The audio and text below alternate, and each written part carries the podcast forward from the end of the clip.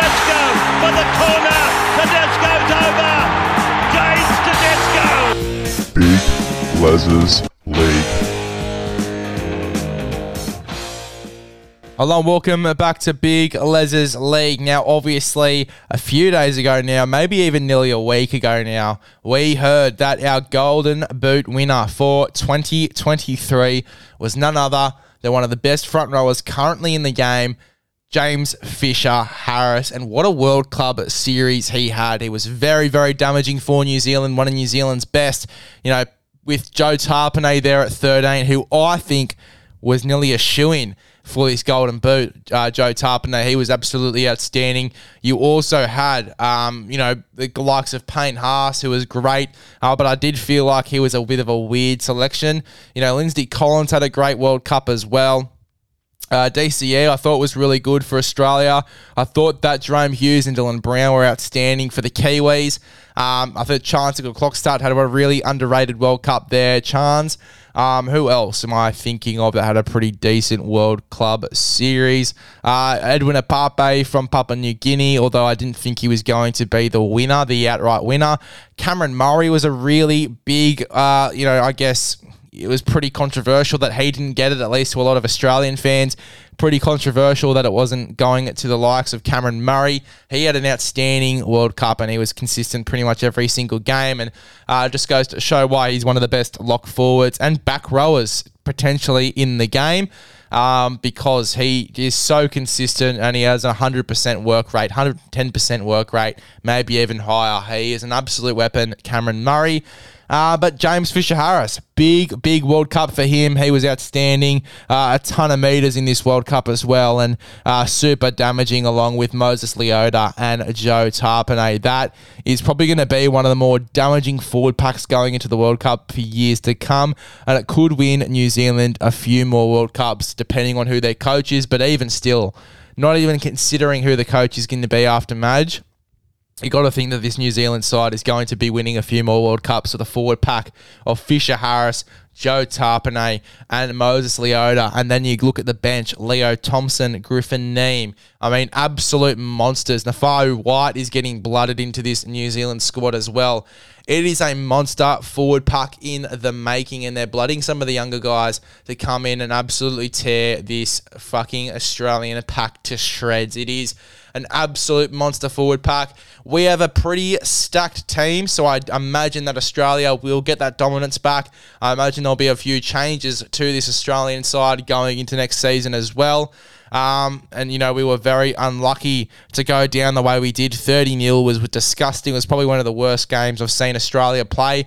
And, you know, with the lineup that we had, it was pretty unacceptable. But, um, you know, I imagine that Australia will bounce back from that 30 0 loss. But geez, it is going to be competitive. It is going to be a dogfight. That rivalry is going to up and up and up over the next few years with these two forward packs. You know, Payne Haas, um, you know, Jake Trbojevic, you know, fucking Tom Flegler, Patrick Carrigan, Reuben Cotter, you know, all of these guys, Lindsay Collins in this forward pack going up against another forward pack in Joe Tapine, James Fisher Harris, Moses Leota, Griffin Neame, Leo Thompson, Pasami Saulo, we forgot to mention there as well. Naufahu Whyte coming through, uh, coming off the bench as a forward. Uh, you know, all the guys are getting back for New Zealand as well. They're getting back Brandon Smith. Phoenix Crossland comes back as that 14 as well. You know, Kieran Foran, the defensive nugget in the middle, might move back into the halves. They've got Jahrome Hughes and Dylan Brown in this side as well. You know, they have got a monster team. Charnze Nicoll-Klokstad, Roger Tuivasa-Sheck returns to the NRL and he'll be eligible for this New Zealand Zealand side. Shaun Johnson might potentially make one last play for the Kiwis as well. And I imagine he'll get selected if he's available. There's a bunch of guys I'm probably forgetting. Your Rocco Berries might be getting selected. Matt Timoko was outstanding in this World Cup as well and was probably a very big smoky for that golden boot. Like this New Zealand side is fucking outrageous with some of the names they've got in this team, and he's going to be one of the better sides going into the next few years. Uh, talking exclusively about Fisher Harris, though, not only is he going to be a powerhouse in the New Zealand side for a you know, number of years to come, but you think about the combination he has with his fellow front row partner, who we forgot to mention before, and Moses Leota. You know, he's playing with him not only for the Penrith Panthers, but also for the Kiwis. They're going to build a combination over the next few years. And I said it on a post the other day, and I stand by it 100%. They are probably going to be one of the best, if not the best, front row pairing of all time by at least 2030. By the time they hang up the boots, they're going to be one of the better front row pairings of all time, one of the best sides of all time. You think about this Penrith Panthers side that has won three in a row now. You know, they've gone through a number of different stars still, uh, but the core guys that they've had over the past three years in your Stephen Crichtons, your Jarome Luais, your Nathan Clearys is probably going to be potentially an immortal if he keeps going down the path that he's going down. You know, they've got all these guys in this team uh, that have consistently won grand finals over the past three years. Three Pete, the first time it's been done um, since Peter Sterling.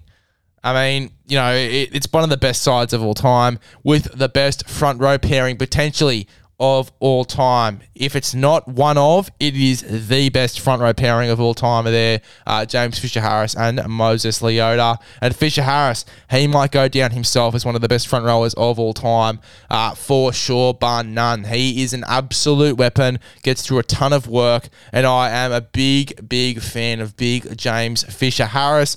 Uh, it's only the start of something great here for James Fisher Harris. If he keeps going down this trajectory, if Penrith win maybe one or two more grand finals, I mean, he his name is going to be down in history if it isn't already as one of the better front rowers of all time. Fisher Harris, I'm very keen to see where his career leads and where this Penrith Panthers side career leads with one of the best halfbacks of all time and one of the better front row pairings of all time as well.